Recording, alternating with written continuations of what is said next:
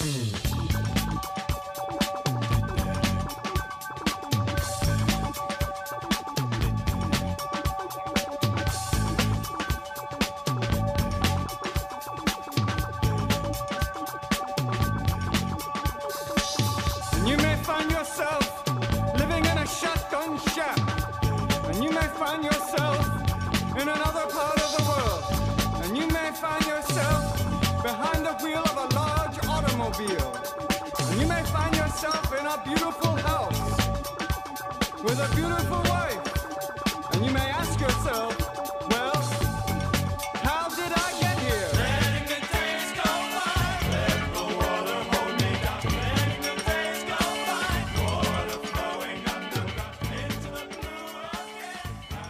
Hey, how's it going, everybody? This is Chris. Welcome to episode two of Web Lapsed, that uh, silly little show wherein I try to become uh, spider relevant again after quite some time away from uh, the webs. Today we are continuing our first chapter in the Beyond saga. I, I don't know how long Beyond's going to last. Uh, I guess we'll find out. How about we hop right on in? Today we're discussing Amazing Spider Man Volume 5, number 76 which had a December 2021 cover date and a legacy number of 877. Story is untitled, but we'll call it Beyond Chapter 2 because that's what it says on the cover. Written by Zeb Wells with art by Patrick Gleason, colors Marcio Menyz, letters VC's Joe Caramagna. The Beyond board is Thompson, Ziglar, Ahmed, Gleason, and Wells. Edits Cohick Lowe Sapolsky, cover price $3.99. This one went on sale October the 13th of 2021, and uh, you guys might not know this. Hopefully, my editing skills are uh, good enough to hide this, but I had to go through those credits about seven times because uh, when I start going into uh, credits here, I mean, we're almost 300 episodes into X Lapsed, right? So I go like right into that mode. Like I'm saying, designs Tom Muller, head of X's. It's ridiculous how, you know, muscle memory works with your, you know, with your uneducated tongue and mouth. Uh, saying things like the Beyond Board is uh, alien to me. So hopefully, hopefully this will become uh, far less painful for me as uh, we continue. If, in fact, anyone would care to hear me continue with this program. But let's get into the book. Let's get in here. Now, uh, we open with Aunt May getting an anonymous call regarding her nephew having suffered some sort of an accident. There was some sort of emergency. Now, she's told that he's currently at the McCarthy Medical Center, and uh, then whoever's calling her hangs up. Well, doesn't take us long to find out that the caller is, well, of course, it's Ben Reilly, who actually has May in his cell phone contacts as Aunt May, which seems maybe a little sloppy. I don't know. Hey, maybe he's using Peter's phone. Who knows? Who knows? Anyway, now Ben is still at the hospital, and he's approached by a doctor who inquires as to what Ben's brother has gotten into. Now, he cites that there are crazy levels of radiation poisoning and potential toxicosis.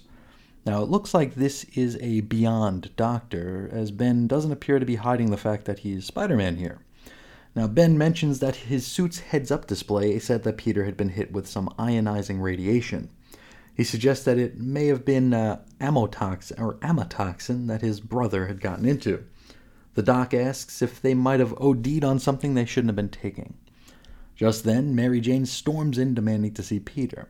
The doctor stops her, assuring her that Peter is in absolutely no condition to be seen by anybody. MJ is quite confused, claiming that she'd just gotten off the phone with him, which is to say, she just got off the phone with Ben, who uh, duped her. So maybe, maybe Ben is using Pete's phone. Suddenly, Peter starts to convulse, and so the doc and a gaggle of orderlies rush in to check on him. From here, we get some narrative captions in red. In them, Peter speaks of a danger and a threat coming from inside his own body, which is trying to kill him.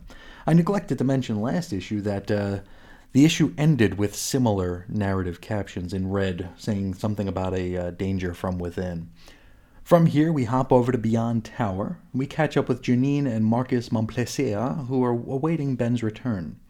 Ben shows up and jokes about the two of them being like parents waiting up for their, you know, teenage kid. Marcus calls Ben out for taking off the suit for a bit without checking in. Ben explains the Peter situation, claiming that he wasn't going to risk either of their secret identities. Marcus pauses to consider this and ultimately seems, I don't know if he's cool with it, but he's, you know, he's willing to move on. He reminds Ben that the U-Foes got away and still need to be stopped. Also, that Ben has a contractual rest period that he'll need to sit out for, so I guess uh, Spidey is like a union gig. Uh, and finally, that Ben has a session with Dr. Kafka later that afternoon. After Marcus lets himself out, Janine can tell that this whole situation has really, really gotten to Ben. She tries to comfort him, and he expresses to her that Peter is in really bad shape. Speaking of Peter, let's head back to the hospital. MJ is sitting at Pete's bedside, and Aunt May has just blasted in like a damn tornado. She tells Mary Jean that she's heard all she's heard so far is that this has something to do with radiation. MJ tries to calm her down. Then, Peter regains consciousness and quips that they're treating him like a piece of meat. May asks if he remembers what happened, and so he tells her that the U-Foes attacked ESU. Now, before he could tell her that, you know, he's Spider Man, MJ jumps in to cover for him. She says that Peter was only on campus to meet with Dr. Connors about trying to get his grades up when the baddies struck, and Peter was just a bit of, you know, radioactive collateral damage. But the doctor can't explain how or why he's uh, reacting the way he did. Well, that's not good enough for May, and so she heads off to raise some hell with Dr. Burdock. Back to Beyond. Ben is meeting with the Daughters of the Dragon, who have some new gear for him to use against the U-Foes. They're like wrist cuffs uh, with special properties, like almost fine tuned to taking out each of the U-Foes who have like different elemental properties. Now, Ben is still a bit down in the dumps about the whole other Spider Man thing. As he begins to tell Misty and Colleen the story of what happened to Peter, Marcus cuts him off. Marcus says that there ain't no other Spider Man as far as Beyond is concerned, so stop talking about it. The DoD tell Marcus to slow his roll a bit and maybe show a little bit of respect. Now, Ben stops and has a think, and then he tells Marcus that, you know what, I'm leaving for an hour. Uh, Mark don't dig that, but that really ain't a whole heck of a lot he can do to stop him either. So we swap scenes back to the hospital where Dr. Burdock is, att- is attending to Peter. He says that him regaining consciousness is, uh, you know, a very good sign, and he suggests that Peter might just be half ox. Now Pete jokes that, you know, hey, you're, you're close, uh, now, after Burdock heads off to try to contain Hurricane May, Ben Reilly knocks on the door of the uh, hospital room.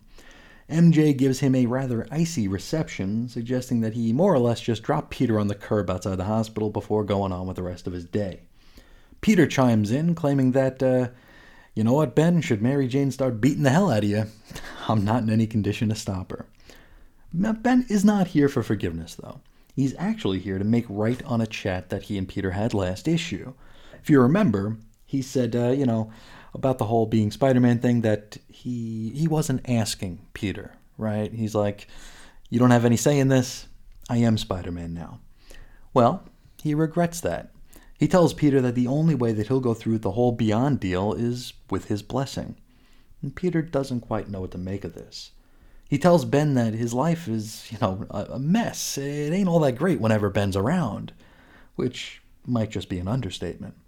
He also acknowledges that, hey, if my life's tough, then Ben's must be even tougher. You know, because Ben has all the memories, but no claim to the name, right? He tells Ben that, you know what, you deserve to be happy. You deserve to have what you want. And by golly, you deserve to be Spider Man. If you want to be, you should be. Ben thanks him. Peter tells him to be amazing, and Ben leaves to attend to the U-Foes. MJ tells Peter that he is the sweetest man alive, but then once Ben's out of earshot, Peter reveals exactly why he gave him the go ahead. You see, Peter can't feel his body. Then he seizes up. Now, this triggers all sorts of alarms and bells and whistles, and just everything's going nuts. The doctors rush back in. Peter ultimately slips into a coma. Now, all the while, as he slips in and out of consciousness, we get more of the, those red narration boxes about the dangers coming from inside Peter's body. From here, we jump back to Ben, who spends the last three pages of the issue dispatching the U-Foes with his new technology. We wrap up with him announcing to the U-Foe Vector that he is Spider Man. And hey, you know what? Here's as good a time as any to mention this. Uh, when Ben says Spider Man, it's in that same font as the new look Amazing Spider Man logo. Any thoughts on the logo? I, I, I don't like it. I really don't like it. I prefer the classic Amazing Spider-Man logo. I think I might even prefer the, you know, that weird, you know, pointy one from the late 90s. It it just kind of looks like cheap. It looks very minimalistic. Uh, it reminds me of uh, that period of time when the X books took on the movie logo for a bit. I think that was during the second Claremont run, and it just looked awful. It looked like it didn't fit on a comic book cover. It just didn't feel comic booky. And like I said, it felt cheap. You know, it felt very, very cheap and out of place. I don't know. And I feel similarly about this new Amazing Spider Man logo. Anyway, that is where we leave the story for today, but we do get another one of those uh, Welcome Back Webheads text pieces from Nick Lowe at the end of the issue, which isn't very funny. I think it's trying to be, but it's not. And it really doesn't offer up all that much in uh, in information. It's basically just name dropping some of the creative team who they forgot to name drop last issue. Next up, we'll take a look at Beyond Chapter 3. Uh, please let me know if you're digging this, if uh, this is adding any sort of value to your uh, daily life, and if this is a, a series worth uh, pursuing. I know I'm enjoying it. Hopefully, you are as well. And uh, hey, let's talk about this issue, which, yes, I'm still really enjoying this. Uh, it's really kicking this era off with, you know, kind of a bang.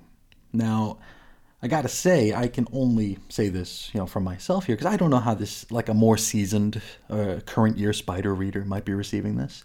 You guys know I don't really pay much mind to reviews. I don't really expose myself to other people's opinions too much, which uh, is a good and bad thing, I suppose.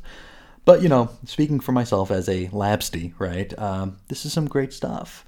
Now, I did try to do a little bit of digging because uh, last episode uh, Peter had mentioned that Ben had been resurrected and decided that he was going to lay low and just try to live a normal life. And I didn't know how and when Ben came back. So I did a little bit of research, a little bit of digging. And I was led down a very confusing path involving the storyline The Clone Conspiracy and the sort of kind of latter parts of the Dan Slott run, which were part of the cause for my ultimately 100% checking out on the character. I mentioned uh, during my Life and Times as a Spider Man bit last episode that I was still buying the book but not reading it, you know. And I, would try to pop in every now and again just to test the waters, you know, dip my toe in, see if it's something I wanted to get back in touch with.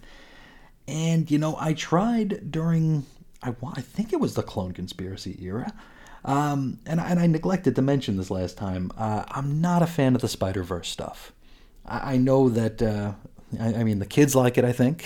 I think the kids like as many spider characters as possible. I know that uh, there was an animated movie that was fairly critically acclaimed and, and fan acclaimed as well. People really seem to dig it. Uh, you know, I don't watch movies. I don't watch the TV shows. I don't watch the cartoons. All I know is from comic books, which, you know, it's Chris problems right there. But I didn't dig the Spider Verse stuff in the comics because I felt as though Peter was being marginalized. He felt like the least special thing in his own book because if you look at that era, Peter was not novel, right? He was not a novel character. He's been around for yeah, half a century. So he's a character that we're used to. But when you see like a Spider Ham show up and a Spider Gwen or a Ghost Spider or a Miles or, you know, the punk rock Spider Man, the noir Spider Man, they have a measure of novelty to them, so they immediately attract your eye. You know, you see them and it's like, ooh, okay, that's interesting. Whereas Peter is someone that we know, we love, we've seen him forever, and just he just seems like he's kind of a tourist in his own book. Um, and that was also around the time, if I'm remembering correctly, because so much of this is conflated in my, you know, peanut-sized brain here. I think this is when Marvel started to screw around with how event crossovers would work in the Spider books. You know, like you had the the main Amazing Spider-Man book, which is, I mean, you can't argue that it's not the flagship of the Spider-Man line, right? Or at least it should be. Well, around that time, Amazing was not where the storyline was going to run. Uh, Amazing was basically used as filler, background, and set dressing for the story that was going to be running through a bunch of overpriced minis and overpriced one shots and you were just going to get like the flavor bits in Amazing. Well, you guys know I order my books two to three months in advance. And without the knowledge that this was going to be the case, well, I stuck with my Can't Quit You book, Amazing Spider Man. And when I tried it out, I didn't get diddly squat. And what's more, I'm finding out that in order to actually follow the story, I needed to go and pull comics off the shelf at cover price, which was 4.99 or 5.99 an issue and for a story that I really wasn't all that invested in and without the DCBS, you know, 40 to 50% discount, there was no way I'm going to pay 5 or 6 bucks for stories that I felt should have been in the main Amazing Spider-Man title to begin with. The flavor stuff should have been left to the to the minis and the one shots, the stuff that you could go out and buy should you want more of it. It shouldn't be the other way around, in my opinion. I don't know how that worked sales wise. I haven't done the research. I haven't hit Comichron to see how it went. And honestly, I really, it, it really doesn't matter to me so much. It just kind of jumped out at me. That whole muddled era jumped out at me when I was trying to do a little bit of Ben Reilly research.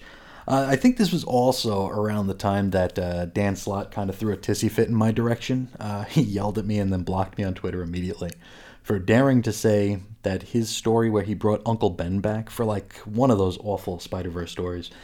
I said, I, I basically said that it wasn't nearly as internet breaky and halfy as he said it would be. And he was quite perturbed by that, and uh, he sicked a bunch of sycophants on me for having the uh, unmitigated gall to suggest that uh, one of his story beats just didn't quite land for me. So uh, yeah, maybe I'm maybe I got a little bit of a bad taste in my mouth from that. But uh, eh, what what were we talking about again? Oh yeah, yeah, Beyond, Beyond Chapter Two. This issue of amazing. Uh, you know, taking Peter off the board this way is very interesting. Um, it does not feel forced, and it manages to keep us guessing as to how we'll get back to the status quo. And it also provides a pretty seamless, uh, almost a convenient transition of Ben into the webs, while also giving us the opportunity to follow both Spider Man's storylines without feeling like either is being shortchanged or deprived as it pertains to, you know, panel time. I love that Peter was uh, being depicted as so out of it here that he very nearly spilled the Spidey beans to Aunt May. Having MJ there to cover for him and redirect the conversation was quite well done. Now, at first, though, I gotta say, you know, I've been away for a while. I thought for a moment that perhaps during my time away that May had found out about the secret identity again. It really wouldn't have surprised me either way, but MJ being there to pipe in definitely cleared things up for me. Uh, let's talk about that old Parker guilt. Uh, now, Ben is definitely haunted by it, right? A great, consistent bit of characterization. You know, I mean, he is Spider Man now, and by all rights, he can continue to be, even without Peter's blessing. I mean, what's Peter going to do about it? But, as a fake ass Parker himself, well, he needs that blessing. He doesn't feel right about just taking the mantle. Uh, he needs for Peter to actually say it's okay. Now, the Parker guilt, if you've read Spider Man for any amount of time, you'll know that that's definitely a hand that can be overplayed. But here, I feel like it works quite well. And it totally fit into the story that Wells and the gang are trying to tell here. We got that odd feeling during the uh, during the little coffee or lunch scene with uh, Ben and Peter last issue, where Ben is being quite curt. You know, he's like, I'm not asking. You know, it, it felt very out of character for Ben. And that was on purpose because it was out of character for Ben. Ben was like trying to big league Peter, you know, and only when he stopped to think about it, he was, you know, haunted by the the guilt. He was haunted by that Parker guilt. He needed Peter's okay, and, and I I thought this played very very well. Uh, I also dug the follow up on the Daughters of the Dragon subplot having them here working for Beyond in like a support role. Very cool, very cool stuff. And I also dig that when uh, push came to shove, that Misty and Colleen were sympathetic to Ben, and even went so far as to call Marcus out for being kind of callous about his concerns for the other Spider Man. Now, this establishes where their loyalties lie, and in this early on, I feel like that's a good bit of info we can tell here, or we can assume here, that they are definitely on, you know, Team Ben or Team Spidey, I suppose. So if and ultimately when this whole Beyond thing falls apart, they'll almost certainly side with the good guys. Now, another bit from our issue 75 backups is mentioned uh, when Marcus informs Ben that he has a session with Dr. Kafka. Not that it was left all that nebulous last time out. We kind of got the impression that she was, she, you know, she bit, she bit on the bait. Uh, Marcus Montpellier or whatever his name is, he dropped the the, uh, the file with Ben Reilly's name on it on her desk, and she was immediately just okay, this is interesting, right? But now we got confirmation that she is maybe on Beyond's payroll, at least as a as a consultant, right? She's at least somewhere in the Beyond web, right? And while it's been ages since I looked at any of the uh, '90s Clone Saga stuff, I know that Kafka definitely had a more than a passing interest in Ben Reilly. So interested to see where that goes. Um, yeah, I can't not mention the art uh, because it was fantastic. You know, it was fantastic art here uh, with Patrick Gleason on board. Amazing Spider Man feels like an event. It really does feel like something special. And I have nothing against like a classic Spidey artist like a Mark Bagley. But uh, I tell you what, the last time I even had like an inkling about getting back into Spidey was during the last Remains arc from last winter. I said I'm not a fan of Nick Spencer, and I'm not. But the reason I was kinda curious is because well, I kind of had Spidey on the brain. I was I was playing through the uh, Spider-Man PS5 game at the time, and you know, as I played through it, I felt it felt wrong that I wasn't reading Spider-Man. You know, so I'm like, okay, you know what? I'll pop in. I'll grab an issue. I heard that Last Remains had started up a couple of months prior. I figured, okay, those will still be on the six month walls anywhere I go. I'll hop in. I'll pick it up. I'll see where uh, I'll see where it leaves us, right? And then I saw that Mark Bagley was the artist. And again, I like Mark Bagley, but it made me feel as though I was looking at something from 25 years ago. It didn't feel fresh, it didn't look appealing, it just didn't seem new. So I left it on the shelf. And again, I like Bagley. this just didn't jive for me. Gleason, though, boy, um, now this might not make any sense as a comparison, but I get like a Greg Capullo Batman vibes here. Not that their art is really anything alike, but when Capullo was on art, Batman always felt like an event to me. And the same goes here for Gleason on Amazing. Now, overall, Beyond is still definitely very much in building mode. We're only two chapters in. But I tell you what, as if I need to, you know, uh, say it here, I'm really, really enjoying it. It's an absolute blast so far. And so I'm really enjoying this revisit to the webs and uh, definitely looking forward to more. now, if you're on the fence about this, I'd say give it a shot. Um, or, you know, at the very least, wait for it to show up on Marvel Unlimited, give it a flip through, see if you dig it. It's, uh, it's fun. It's very, very fun. And again, I can't speak for, you know, the current year Spider fan. Just, uh, me as a lapsty, I'm really having a good time. So I think that's about all I have to say about this one. I hope you guys are enjoying this. Uh, please consider letting me know if you are enjoying this, if you like this program, if you like this idea. I would very much like to hear from you. Uh, you can contact me several different ways. You can find me on Twitter at Ace Comics. Uh, you can find me on Instagram at 90s X Men. Uh, the Instagram experiment is uh, is a, is in like phase three. I think I've tried it three times before quitting. So uh, we'll we'll see how long I'm on there. But uh, for now, I'm there. 90s X Men. Uh, you can send me an email to weirdcomicshistory at gmail.com or you can call into the voicemail hotline at 623 396 jerk. For blog posts and show notes, you can head to chrisisoninfiniteearths.com. Our Facebook group is 90s X-Men. That's for X-Lapsed, but uh, hey, we'll talk about web laps there too if you'd like. I'm, I'm down to talk about anything, including uh, the weather or that, that pain you have in, in your foot as you walk, anything you want to talk about, I'm here, ready and willing to be chatted up. Um, of course, the complete audio archives for all the programs is at chrisandreggie.podbean.com, and you can find that on every single podcatcher that exists and probably some that don't.